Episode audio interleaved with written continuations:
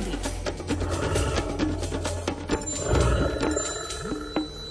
Voláme mu vždy v pondelok a v piatok ráno, aby sme sa niečo dozvedeli. A dnes to teda využijem, pán Saniga, aj na také svoje osobné záležitosti. Dobré ráno, počujeme sa. Dobré ráno, počujeme sa, tak po, poďme sem s tým, čo vás trápi. Áno, určite si pamätáte, som vám predčasom hovoril, že síkorky sa nám nasťahovali do záhradnej chatky a teda bolo ich počuť, keď boli ešte maličké, že teda sú tam nejaké tie mláďatka, bolo vidieť rodičov, že ich krmia.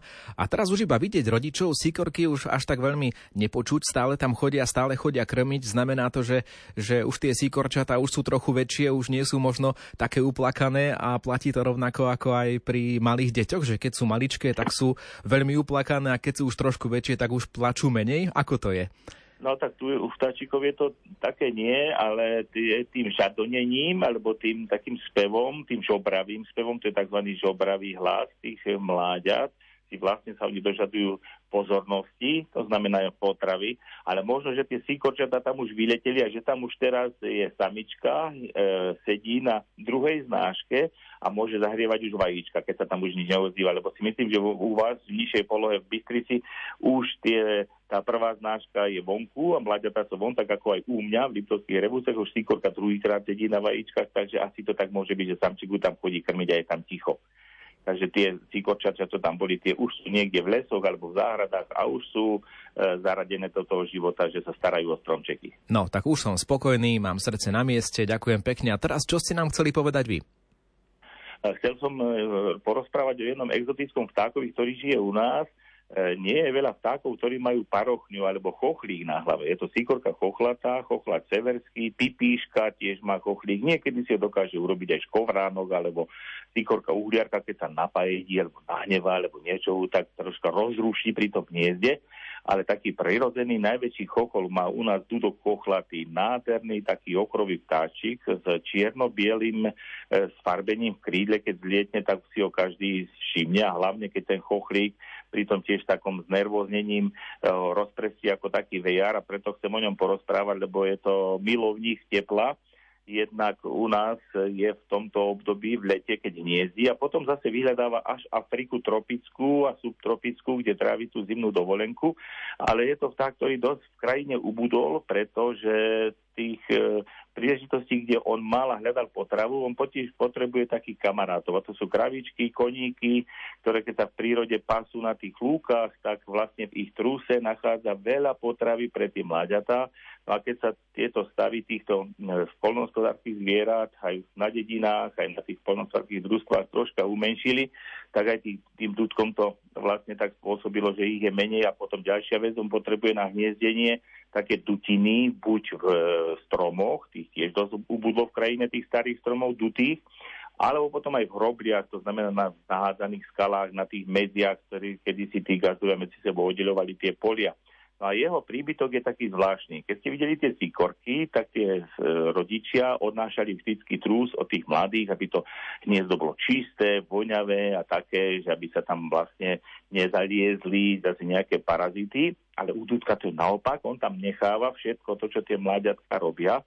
A to je zase taký antipredačný prostriedok proti predátorom. Keď to hniezdo v úvozovkách nevonia, ale naopak je také odpudivé, tak tam nejde ani kuna, ani líška, ani lasica, takže takto sa ten dudok chráni, lebo naozaj tie hniezda jeho sú prístupné v tom tej hrobli na zemi, on nájde aj líška alebo kuna aj, aj na strome. Takže tento krásny exotický vták sa tak e, chráni. Ale pritom, keď mladiatá vyletia, sú čistúčké, nič im nie je. Akurát, že ten príbytok je ich na široko ďaleko ten ornitolog alebo odborník zistí, a tu niekde je hniezdo tútka, lebo vonia v úvodzovkách po tom, že nevynášajú ten trus, tak aj takto sa niektoré vtáky vedia brániť. Je naozaj krásny, ak si ľudia budú mať čas, naši poslucháči nech si ho pozrú na internete a ja sa ešte rozlúčim jeho hlasom, lebo krásne volá. Preto sa aj tak volá Dudok, lebo volá Dududu.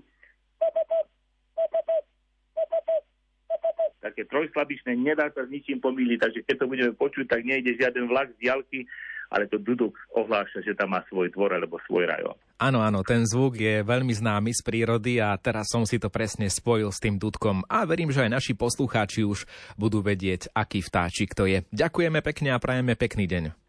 Podobne aj vám, aj poslucháčom. Do počutia. Toľko Miroslav Saniga, s ním sa na teraz lúčime a o chvíľu privítame aj Petra Jurčoviča.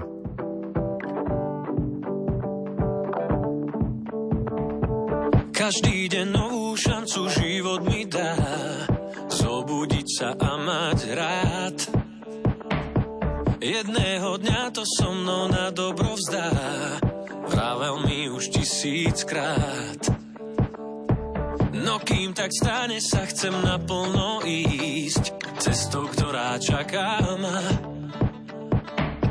keď v topánke ma začne kamienok rísť, aj na boso to čarom má. Tak dýchaj so mnou vzduch, čo niekto nadal, tak dýchaj so mnou stále. A spievaj som, čo každý deň som ti hral, tak poď a žiadne.